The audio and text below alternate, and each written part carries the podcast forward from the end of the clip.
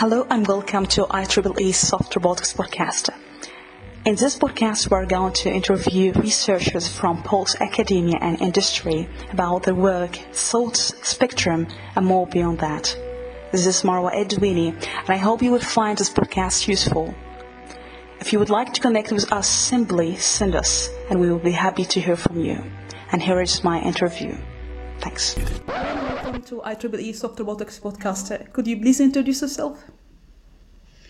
Yeah, so I'm I'm Helge Würdemann. I'm a roboticist. I'm a soft roboticist, and I'm a lecturer in medical devices and robotics at University College London. Mm-hmm. So before going to uh, the interview, just let me what the first robot you built and what was the feeling at this time. My um, my career in the soft robotics community started really with managing uh, the STIFF-FLOP project, which is a which was a large EU project mm-hmm. looking into soft robotics for minimally invasive surgery, and this was under coordination of Professor Kaspar Althöfer. And there, I was actually building together with um, our collaborators from SSSA uh, the first uh, soft robot for minimally invasive surgery. Mm-hmm. Great. So, from your experience, how, how you define soft robotics from your perspective?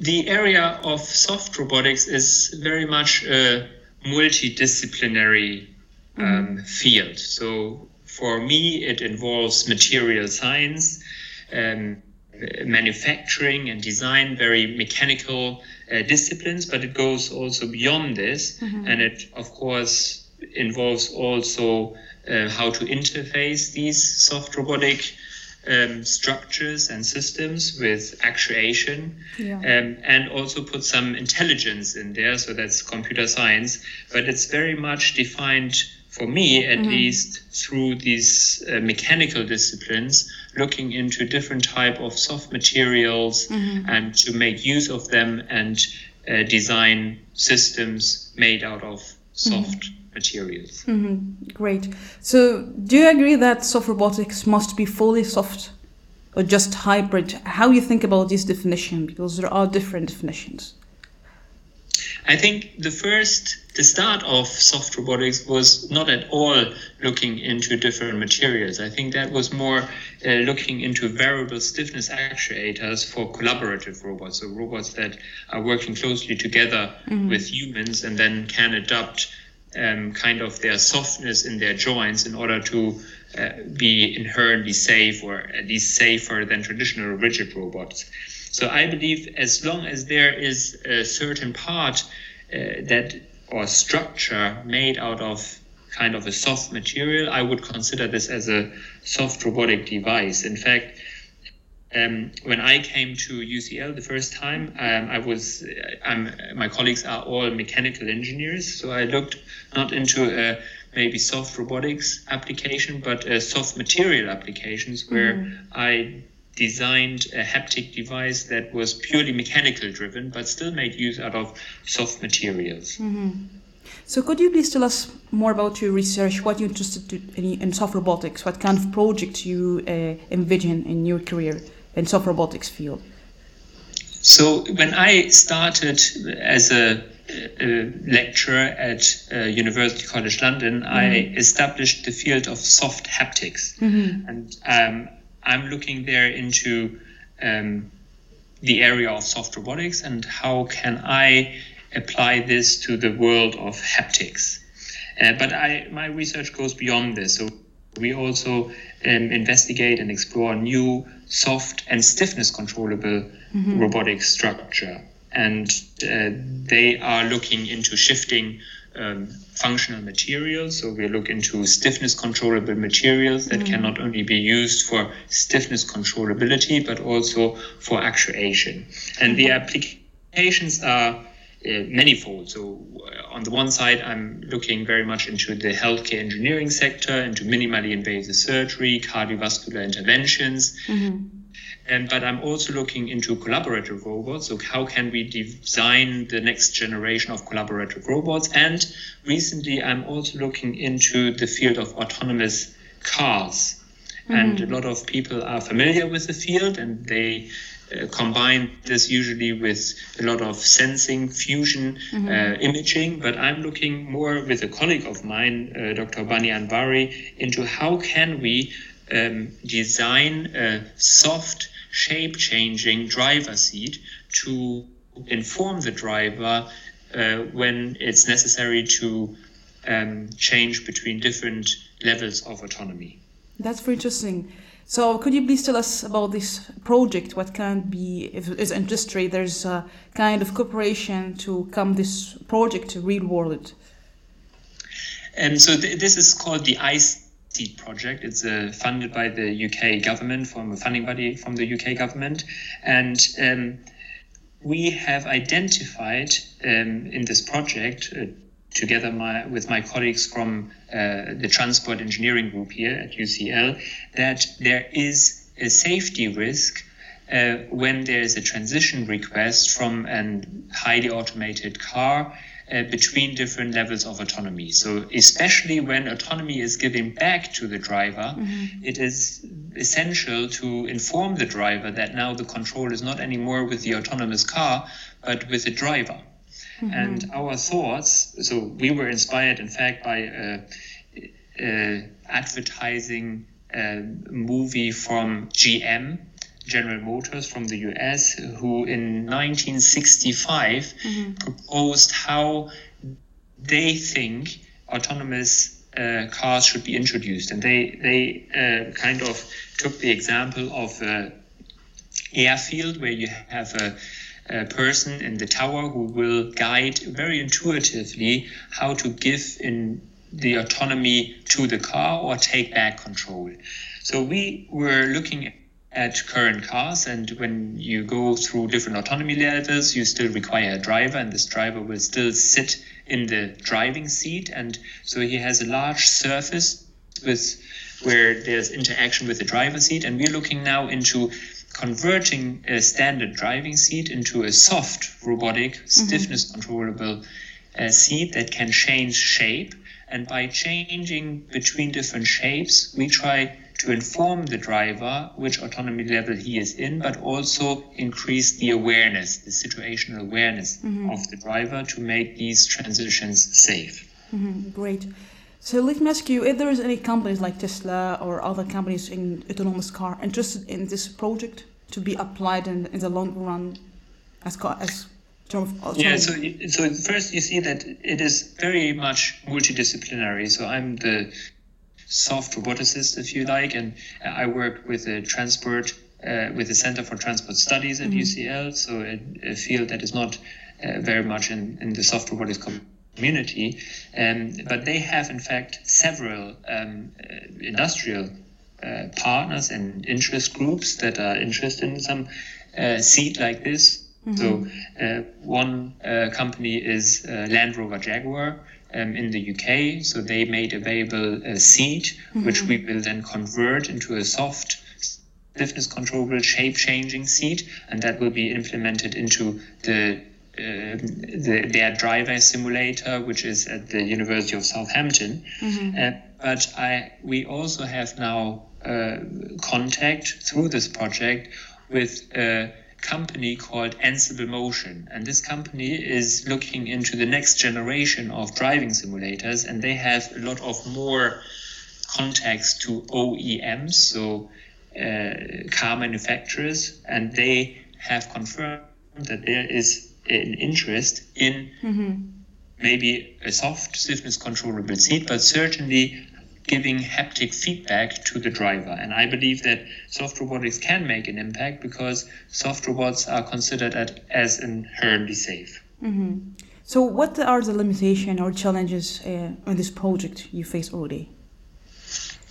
So, in this project specifically, um, we have a, the challenge of not only the designing but manufacturing soft robots on a different scale. So usually when you go into a lab environment, I would say the uh, the soft robots that uh, are currently developed, the majority of them are uh, a couple of centimeters, some of them are in millimeters, um, dimensions, but what we are looking in is going almost to a meter. Uh, t- times a meter dimension. So we want to convert the entire seat, which is a large surface, into a soft robot, into mm-hmm. a big soft robot. So that really uh, drives us to look into new manufacturing and fabrication techniques, um, considering molding uh, might be a possibility still, but still reaches its limitation. Mm-hmm. Great. So, from your experience, what are misconceptions about soft robotics in general? Something you think we don't understand fully uh, correctly, or misconception? What what you think about? So, when you talk about, and particularly, I believe the soft robotics, I think because the word soft robotics was mostly used many years ago for mm-hmm. these variable stiffness actuators. Um, Sami Haddadin was uh, is a pioneer in, in, in, developing control algorithms for these variable stiffness actuators mm-hmm. to make traditional robots uh, safer to work with uh, the human. And uh, when we talk about the world, the word of soft robotics, I believe that the majority of us today mean, in fact, that we work with different type of materials. So sometimes there is a um, misinterpretation of the word soft robotics and what uh, what disciplines this uh, field actually requires. Mm-hmm. And what kind of questions that we didn't consider yet as in soft robotics community? Some question you think is really important to be considered and haven't been addressed yet? So one one of the questions that I sometimes face in in particularly when looking into fundamental research of soft robotics is the application. Mm-hmm. So I think that the public, especially the public, does not really see the applications because um, up to now there have been only limited success in converting uh, research results into um, the mainstream, uh, if you like. So, so building a company around a spin-off around a, topic. So one, one of the examples is uh, the soft actuator. I think the the father of soft robotics in Japan has his uh, company um, building soft McKibben actuators and selling them. Mm-hmm. But apart from this, there has only been limited success in very application driven areas for soft robotics and make them also useful for a wide range of, of users. Mm-hmm. Great. So you mentioned that intelligence is part of soft robotics. So how you would define or see intelligence in soft robotics?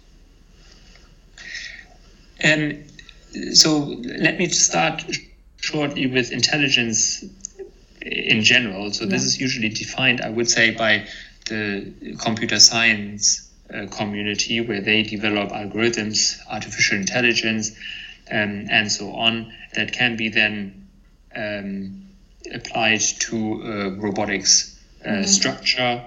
Um, but I think with the area of soft robotics, this can be defined completely new because I think there is quite a lot of potential to mm-hmm. not only give, let's say, uh, intelligence from the software, but intelligence from the design uh, to, uh, to, for example, use um, functional material, smart material, or even shift material, mm. or have um, functional structures uh, embedded into a robot that provide a certain level of intelligence. Mm-hmm. So, what do you think about embodied intelligence and soft robotics? If we have uh, the right body design and morphological desire to design and intelligence. How you see this integration? Do you think that we missing something yet, or we understand how we uh, design a perfect uh, design for the shape of the soft robots and the intelligent part? How you see this integration? Um, so I think the a big part of the intelligence can actually come from um, from the design process, uh, mm-hmm. uh, looking into functional structures, um, making it intelligence by design. Um, so, for instance, uh, uh, TU Berlin, they are developing their hands, their soft hands, mm-hmm. and they are looking into grasping different objects. So, there is a basic fundamental level of intelligence already integrated into the design of a, a hand in this case or in a soft robotic structure. Mm-hmm. And I think by adding um, software intelligence to the inter uh, to the soft robotic uh, system, that we can even go, go beyond uh, what we know in terms of intelligence of traditional robotics. Mm-hmm. So, do you think that simulation maybe give us insights in designing uh, the desired morphology of soft robotics? Do you think this is something could be really uh, guide us to some insightful result? Or do you think this is still challenging to that simulation can capture the real uh, natural dynamics of soft robotics? When I started working uh, with Kaspar and the entire yeah. team on the STIFF-FLOP project, mm-hmm. we actually, uh, I actually witnessed the um, the limitations of um, simulations firsthand. Mm-hmm. Uh, so we, we uh, kind of had two, two, three groups. And one group was looking into uh, developing the actual hardware, and on the other side, we had a group that were uh, developing learning algorithms or uh, control algorithms uh, based on a simulator. But when we actually came together, so the all the algorithms, the control and all the simulation algorithms were integrated into the hardware, we faced mm-hmm. extreme challenges. And because at that time, of course, the world of soft robotics was quite uh, new and uh, we had to actually build up some certain experience. But when it comes to soft robotics, there actually is a really big challenge to transfer simulation results into the real um, physical uh, prototype. And it starts already with the manufacturing process. And this is, I would describe as more an art uh, process where you actually have to create uh, your soft robot, which can be always different to the one that you have on your in your CAD drawings in your computer aided design program and each of these uh, soft robots are slightly different to each other so they would behave in a slightly different way mm-hmm. and to capture that with simulation is extremely challenging and i understand that a lot of people have made um, crucial uh, advancements in applying uh, numerical or analytical models for soft robotics, making them real time. Mm-hmm. Um, but I think they are still um, a big challenge how to transfer these simulation results onto real soft robotic prototypes. Mm-hmm. So, do you have any ideas what could be solution to that we have so something like simulation to reality that can be really capture what's happening in soft robotics? Do you have any kind of solutions come to your mind or any thoughts in this regard? I think um, it is uh, also crucial to make data available open source. Mm-hmm. Um, we see this also in another community, in the grasping community, and I think uh, Berkeley is one of the institutions which are pushing these open source data uh, forward, and I think also Bristol is quite active in this to make um, all this data Mm-hmm. And we talk now about uh, soft robots, all this data available. So if we build different type of soft robots, um, how can we share uh, the behavior, the uh, data about the workspace, um, and uh, several other data available to a big, uh, bigger community, so that it can be used by this bigger community and then can be used for uh, simulation as well. Mm, that's a good point. So I would like to ask you if there's any upcoming interesting project you're working on with your team. If there's any, just tell our audience what, what kind of project you're working on. Yeah, so so I think we I already mentioned this IC project. I find that very interesting, also from the perspective to work with uh, traffic engineers. Mm-hmm. And another project I have at the moment is in the area of cardiovascular interventions, mm-hmm. and um, it is concerning uh, minimally invasive interventions where you put a balloon catheter into the aortic um, into the aorta and you drive it up to the aortic valve and you inflate this balloon there to break the leaflets. And I figured that, or I, and I, I figured out that this is one of the rare, it's a manual device, but this is one of the rare devices which are actually a soft inflatable uh, structure that is already FDA approved, mm-hmm. and it's it's used also for other uh, vascular interventions. But it's actually a manual-driven soft balloon, and I'm looking into now robotizing this. So I have uh, interfaced this with a syringe pump mm-hmm. uh, to monitor the volume of water that's pumped into this balloon and pressure data, and ten- then to identify what is the cross section of the aortic valve, but also to identify the um, the stiffness of the vessel tissue. Um, I find this very interesting because um, there is a big hype about soft robotics with applications in healthcare or mm-hmm. surgical in the surgical area. But in fact, this balloon catheter is one of these soft structures that already exist and that mm-hmm. is used on a daily basis. Oh, that's a, that's a good point. So let me ask you about the hype. What do you think about the hype of that everything can be solved with soft robotics? And this is something also in AI community. What do you think about this kind of hype in research?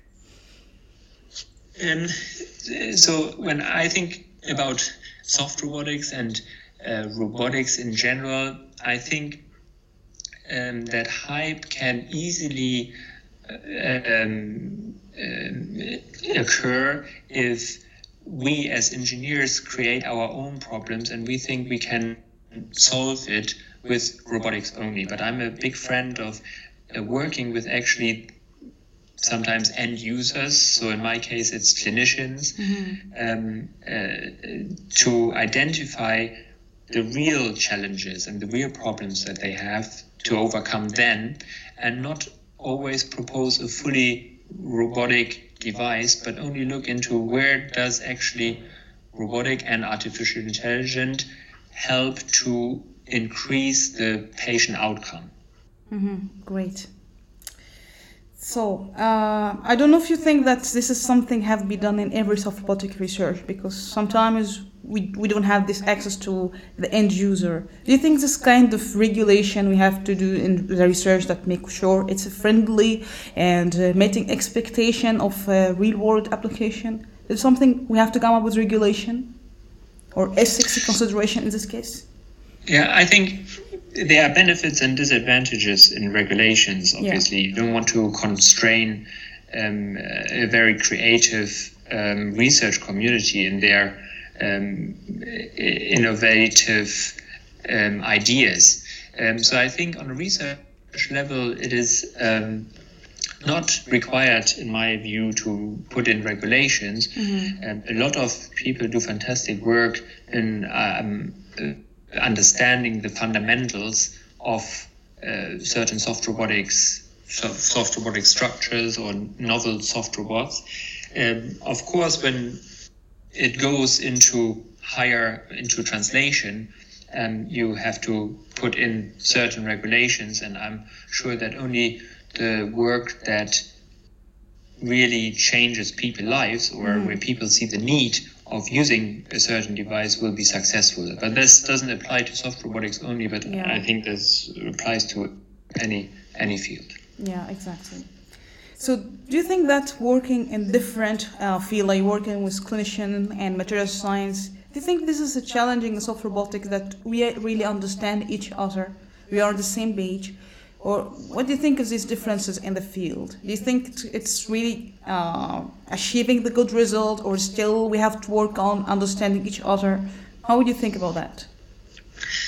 Um, I think the field of soft robotics is already not a discipline in itself, as I mentioned earlier, it really combines different disciplines. It it combines the discipline of mechanical engineering, so you have material science, manufacturing, design. Mm-hmm. Uh, the design is very different to uh, the design of rigid robots where you just uh, CNC a part or you you 3D print a part. So it's very different. And then you have uh, electric and electronic engineering, and you have uh, computer scientists. Mm-hmm. So within soft robotics, there's already a very multidisciplinary yeah. approach needed. And so I think that most, of course, that's all in the engineering uh, field of engineering. Uh, when it comes to real world problems, I think it is essential to have for instance, clinicians, or in my case, also traffic engineers on board, yeah. and even the public, uh, because they need to verify and validate the system that we are building and to give us feedback uh, in what sense we meet the user's requirements and needs and, and where we haven't achieved to to address them. Um, and I think that because people in the field of soft robotics are already working in a multidisciplinary field, and working with disciplines like clinicians or traffic engineers is easier for them. Mm-hmm. Yeah. So let me ask you, what is the most promising project uh, have been done so far by other research groups of robotics?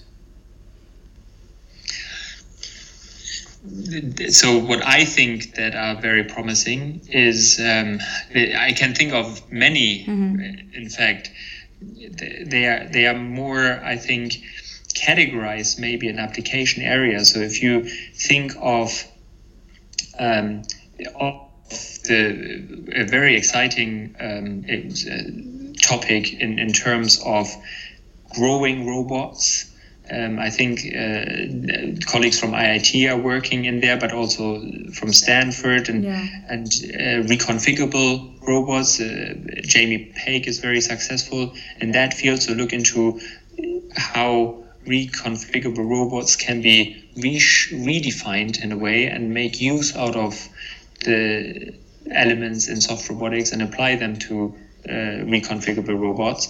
But then there is a whole field of grasping. And uh, many years back, uh, this grasping problem was uh, people tried to solve it by just having robotic hands mm-hmm. to bin pick objects, but they have moved forward uh, quite a lot and got some exciting results from. Uh, I mentioned the colleagues from TU Berlin, but also yeah. Bristol and, and Berkeley. As uh, I mentioned Berkeley as well in, in making data accessible to everyone. Yeah. And then there's, of course, the whole field of interventional or surgical science. Um, I think there are very nice applications put forward by Harvard to massage the heart in a way, or mm-hmm. also uh, our work together with SSA and the STIFF-FLOP project. That's great. So, I don't know what you think about the challenging that could face of robotics in the long run. Something you think could be challenging in the, to, to soft robotics research in the coming years?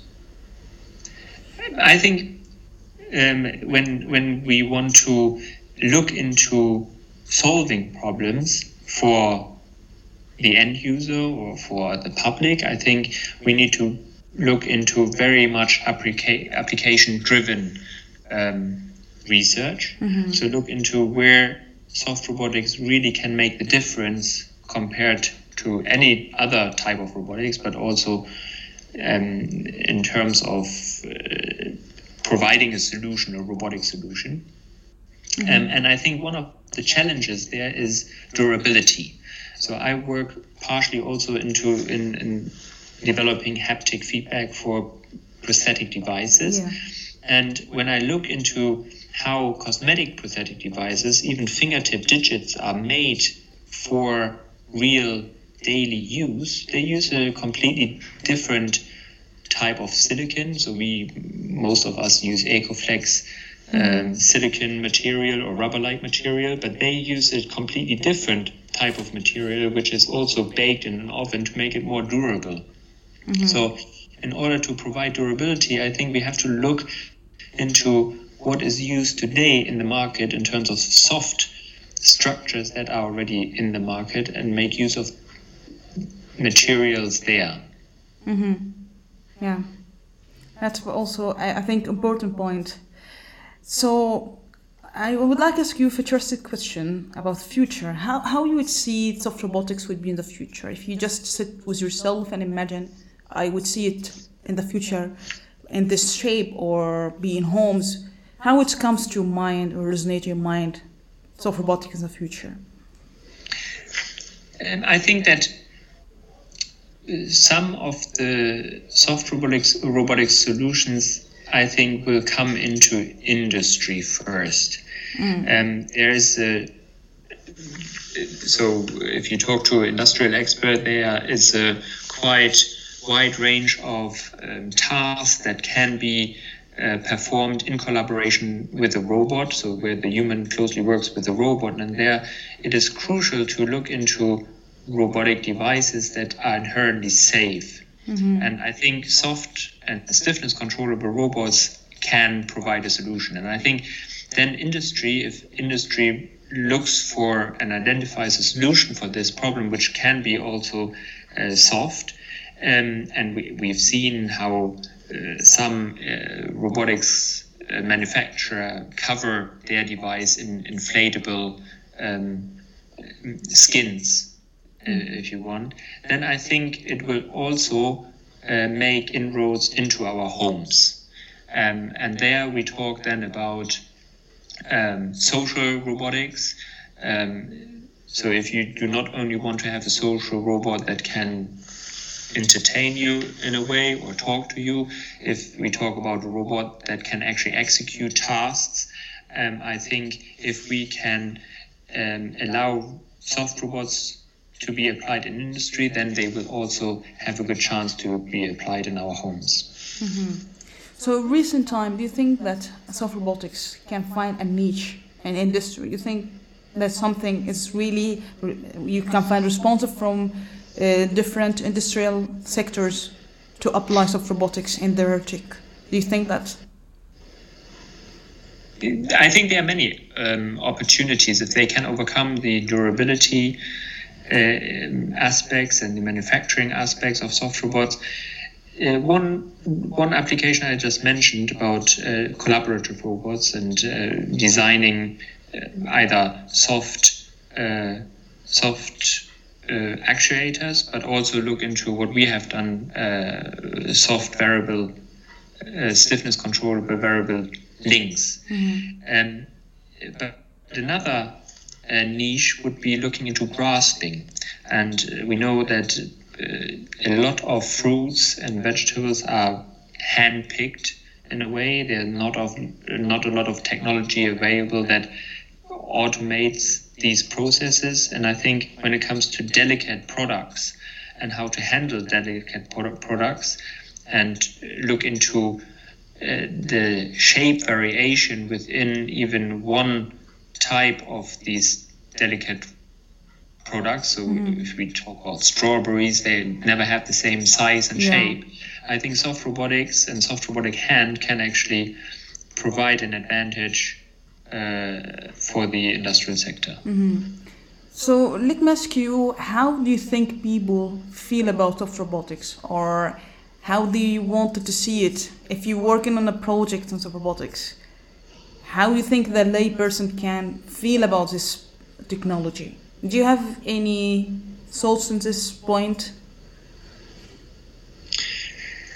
Um, I think there's, in general, a very positive perception of soft robotics. Mm-hmm. Um, when they are, when when we see how soft robotic actuators move, how they behave, they they are behaving in a welcoming way. So they uh, are more uh, because they have some of them are bio inspired they they uh, they uh, react or they uh, they uh, move in a more delicate way compared to a rigid robot so I think they are more welcoming mm-hmm. and when when people touch yeah. in fact these soft robotic devices I think they are because they are most of them, in fact, are squeezable. Mm-hmm. They people actually react positively to them.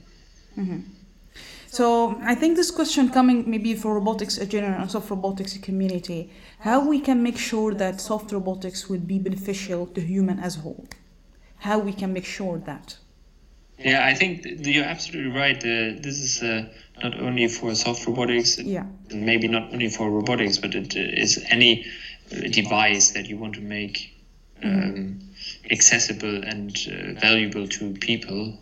Um, and, and that's actually the key point. You have to um, address the user needs and overcome their crucial problem, uh, maybe a challenge that they face on a daily basis, uh, in order for them to see the benefit in using your device. Um, and this is starting. So, if you want to develop a system for this, the public, I think you have to really um, look into application-driven um, research. Yeah.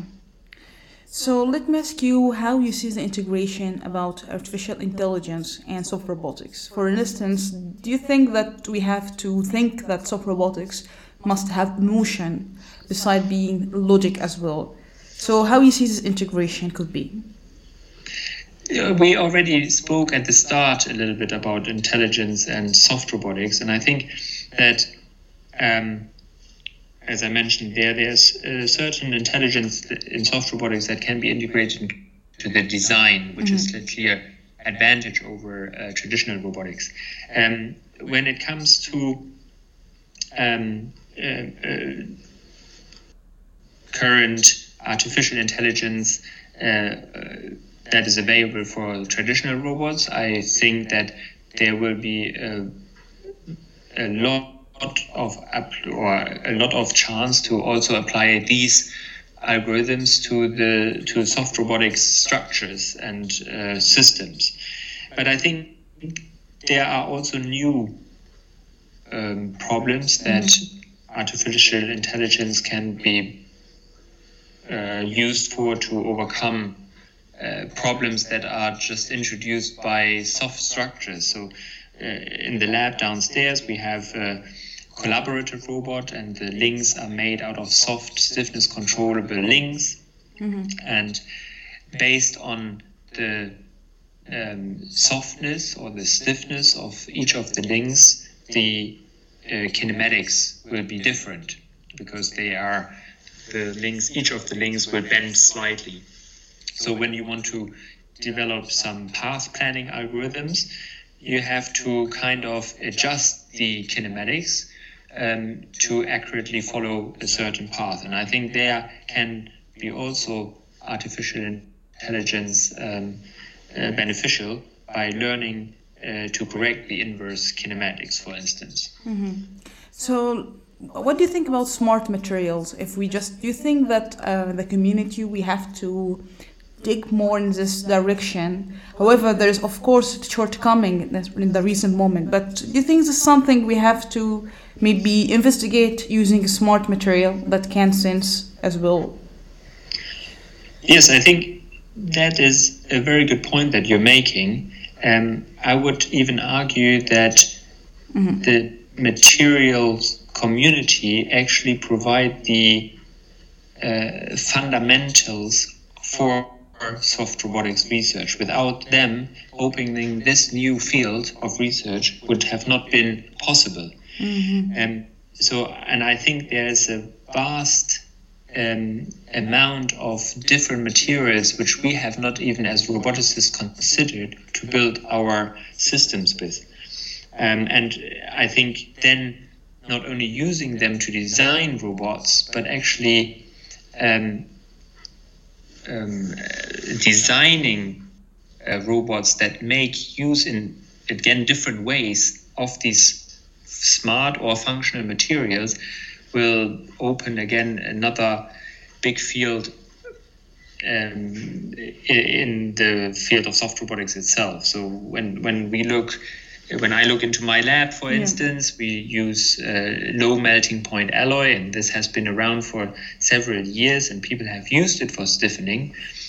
But what we do, we actually shift this material when it's liquid um, and use it as an actuation means. So we combine stiffness, uh, the stiffening mechanism, and actuation into one chamber. So you can increase stiffness when you elongate or bend a manipulator, but you can also miniaturize even further because you use the same chamber for actuation and stiffening. Mm-hmm. So material science just opens new doors in soft robotics. Yeah, exactly.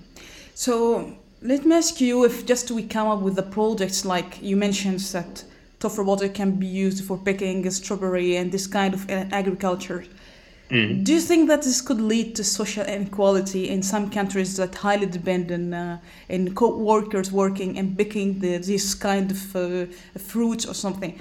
Do you think that we have to think about what this technology can lead in the future? Because I think most of the technology maybe doesn't consider this aspect about what could happen and uh, effect in society. Do you think this could imply of robotics in somehow, or how you see that, or this something is, is too early to to consider? So I think we have to learn from other areas here mm-hmm. as well. And you're making again a very important point here when we um, find applications for robotics and soft robotics. There's always the danger that we push away uh, mm-hmm. uh, the human out of the role because mm-hmm. the human was doing the job uh, before the robot came in. Mm-hmm. Um, so th- that's obviously the danger, and there's always the danger that robotics or soft robotics will be used to create negative impact um, in a way, and we have to prevent this, and there have to be guidelines and um, uh, for preventing these negative impacts. And on the other hand, I think um, picking fruits, for instance, for hours, uh, sometimes in, in the heat, is not very enjoyable for any human. So these jobs or these uh, tasks should not be done by. I, I don't wish anyone to do this, though yeah. I know that of course in our world this uh, is done by by labor, human labor. But I think that uh, impacting this um, with um, or applying robotics mm-hmm. into this field is it will benefit also these people who usually do it.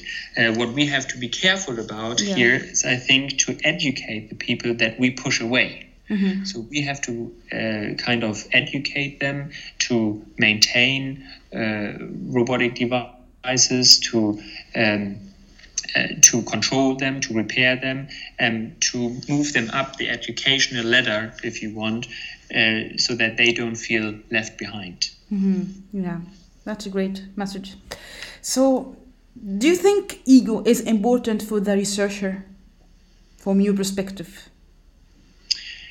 I heard a very good talk at IROS 2019 from NASA, and mm. they actually introduced a humanoid robot, and the person said the head is always overrated.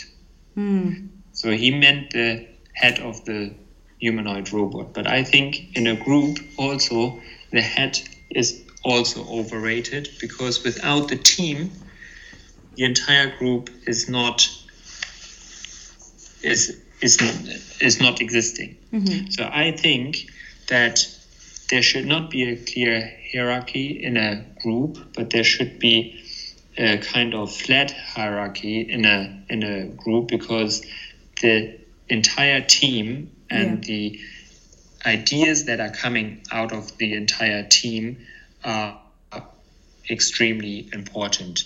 Um, if you do not have people in your team that are functioning together, that are happy to collaborate with each other, to bring in their best every day, even the head of the group um, would vanish. Mm-hmm. Yeah, yeah. So there is a question about if you are a leader of your group, how you make sure things are going in the right direction. If there is an argument, also how you handle it, or anyway, this is something is like a journey, and how this is in, a couple of years, if you have a project, you make sure you are going in the right direction. Um, I think um, when I look at my team in, in particular, I think diversity is key. If if I think research has shown over many years that if you have a, a diverse team, um, they are able to look at challenges and problems and uh, ideas from different sides, and that's actually true. Mm-hmm. And if you, uh, as as a leader, I just have to make sure to get the to to motivate them on a daily basis to bring their best, and that's uh, I can only accommodate when I have a very healthy um, if I provide a very healthy environment. So this means that we have to uh, be very respectful with each other, um, that we have to uh, know each other's weaknesses and strengths, mm-hmm. uh, that we are very uh, polite, that we are happy to collaborate, that we are happy to take risks together. And there has to be a, a fundamental motivation to um, explore something that has not been explored so far, and each other or the team within each uh, within the team there has to be uh, a support. So the entire team has to support each other in order to uh, to grow together. Mm-hmm. That's great. So, did you ever design a robot on a regular daily basis and you ended up using in your home? So, another term is, do you have any robots in your home? using you're using already? Um, let me just think. I I believe I do not have a robot from my lab in my home. Mm-hmm. Um, but when I, as, as I mentioned, I, I um, when I came to UCL, I was uh, proposing this uh, project, which is not a soft robotics project, but it is soft material related. So we built mechan- purely mechanical driven haptic feedback devices for prostheses. And I think um, this was recently nominated by um, a campaign called Made at UCL. And mm-hmm. this acknowledges uh, research that has uh, great potential to to positively impact the society. And we were picked as one of them. And I think that is um, showing that maybe it's not soft robotics, but a soft material device, haptic device, uh, uh, can actually has the potential to be something that can be in someone's daily life or at home. Mm-hmm. Great. So, as you are PhD supervisor, what are the things that you envision in the student join your lab? Something that you really consider, whether it's skills, traits. How you see or envision this person to work with? When when a new student would like to join, I make them first aware of how difficult a PhD is. It's a three or four year program in the UK, and I believe motivation is key to overcome or to go through this period because it goes as uh, many uh, of your audience can uh, confirm it goes up and down. Um, your mood is also going up and down with your results. Um, so I think there has to be a very high level of motivation and ambition in a person who wants to consider a PhD. And once this motivation is truly there, I believe that also skills, um, technical skills, can be learned easy if there are technical skills but no motivation, I believe that will not be the right combination. But I think very much that motivation to work on research topics in soft robotics or robotics in general mm-hmm. is key. Yeah. So in the future, for your career, what you really would like to accomplish, or something you're already proud of that you accomplished already, and you're planning to continue to pursue your goals in the future? So let me just add to the other uh, to your um, other question first, the, the previous one. Uh, so I, I, mentioned the motivation aspect, yeah. but I think also that uh, the person has to be a risk taker. Uh-huh. Uh, we usually do not know what uh, the end result of our research will be like, mm. but there's a certain risk this can fail. And people who would like to do a PhD should not be afraid of this risk, but should be uh, motivated to and have trust, of course, in their supervisor to go through this uh, PhD program and not knowing what the outcome in terms of research will be like. Yeah, that's and when, yeah. yeah. when you when you look into what I would like to achieve, I would like to train um, everyone who's coming to my lab. Um, I hope I can train them and address their personal needs to uh, increase their performance and increase their understanding um, of soft robotics to prepare them to be excellent researchers, mm-hmm. to develop their personal skills. And I hope that everyone who is coming to my lab will be a future leader in uh, the research field. That's a great also. So, what was the best advice was given to you and was like a life changing, whether it's a professionally or personally, you would like to share with the audience? And so, first of all, if I talk to a person who likes to do research, I think be a risk taker. Mm-hmm. Um, don't be scared of failing with your prototype or with your mm-hmm. the research that you're doing because if you are applying a, a, a methodology which is uh, validated, then I think uh, there is no doubt that you will be successful. Mm-hmm. So take take risks and believe in your skills and believe in your goal that you have and pursue your goal, because even if you're criticized on the way, that is only you have to convert this criticism into a positive input for your research and come out even stronger. Mm. Um, and uh, I think that's the key message that researchers uh, should uh, follow that take risks and don't be afraid of failing. Just continue what you believe in and you will be successful. That's a great advice. So we are coming to the end of this uh, podcast. I would like to ask you if there is final words that you would like to share with soft robotics community or people, just lay people interested in this technology. Um, I think they, um, the soft robotics community,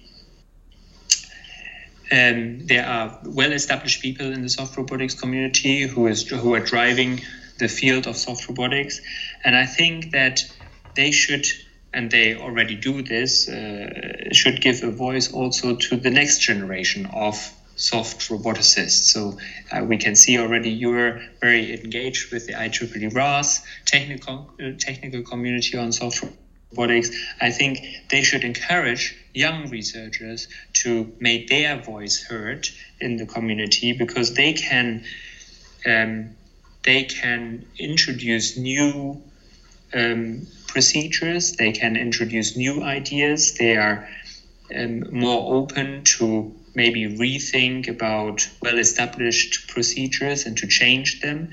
Um, and I think this is very much needed because soft robotics is a very young uh, research field.